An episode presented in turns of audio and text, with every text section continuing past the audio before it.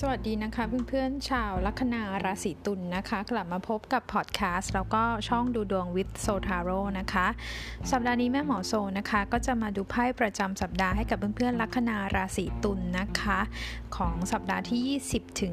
26 เมษายน 2563 นะคะ แล้วก็พิเศษจะดูไพ่พลังงานของอีกคนหนึ่งอีกฝ่ายหนึ่งที่คุณคนราศีตุลนนึกถึงเขานะคะ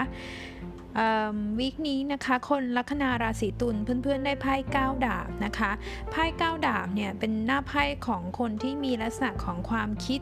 เยอะเต็มมีความคิด เยอะอยู่ในในหัวของเรานะคะ มีความคิดเต็มไปหมดอยู่ในในหัวในจิตใต้สำนึกในห่วงคำนึงถึงของเรา มันบ่งบอกถึงความกังวลนะคะ โดยมากแล้วเนี่ยไพ่ก้าวดาบมันเป็นความกังวลที่มากเกินไป ความกังวลวิตกกังวลวิตกจริตมากเกินกว่าความเป็นจริง มากเกินกว่าเหตุนะคะ เพราะฉะนั้นสัปดาห์นี้คนราศีตุลคงจะต้อง balance ความคิดของเราให้ดีนะคะ ส่วนใหญ่แล้วเนี่ยเราจะนอยหรือเราจะกังวลเพราะคำพูดของคนอื่น หรือความคิดเห็นของคนอื่นนะคะ ก็ต้องเพิ่มความ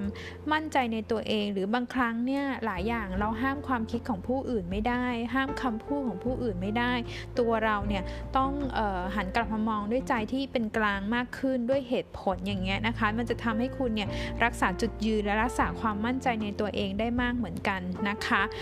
ช่วงนี้มีการนอนไม่หลับด้วยไหมคะ เหมือนมีความกังวลคุณอาจจะตื่นดึกตื่นกลางคืนนะคะ ฝันหรือว่าแบบนอนไม่ค่อยหลับเท่าไหร่ อันนี้ก็จะเป็นตัวหนึ่งที่มันจะมันจะยิ่งทำให้เราเนี่ยรู้สึกว่า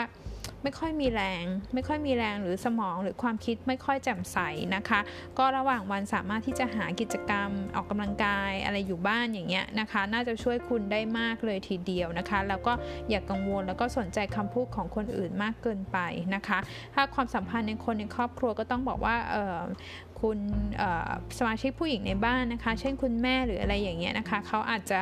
มีความกังวลหรือพูดกับเราเยอะนะคะ อันนี้ก็ต้อง balance อารมณ์ของเราด้วยนะ ส่วนไพ่ประจำตัวของอีกฝ่ายหนึ่งนะคะ ใครก็ตามใครก็ได้ไม่ว่าจะอยู่ในสถานะไหนในชีวิตของคุณนะคะ คนที่คุณคนที่คุณคนราศีตุลนึกถึงเนี่ยเขาได้ไพ่ Queen of Wands นะคะเป็นไพ่ราชินีไม้นะคะ ก็บ่งบอกว่าตอนนี้นะคะเหมือนเขามุ่งมั่นนะคะทำทำงานนะคะแล้วก็พยายามที่จะประคับประคองหลาย ๆ เรื่องในชีวิตนะคะเขาบีซี่มาก ๆ มันเป็นไพ่ไม้นะคะไพ่ไม้เป็นลักษณะของธาตุไฟนะคะธาตุไฟมันเน้นการทำงานการลงมือทำเขาไม่ค่อยคิดถึงในเรื่องของภาวะอารมณ์หรือหวั่นไหวอะไรมากนัก เพราะว่ามันมีเรื่องต่างๆ ให้ต้องทำแล้วต้องรอมากมายนะคะ ดูแล้วเขาค่อนข้างที่จะ impatient ด้วยนะ คือแบบ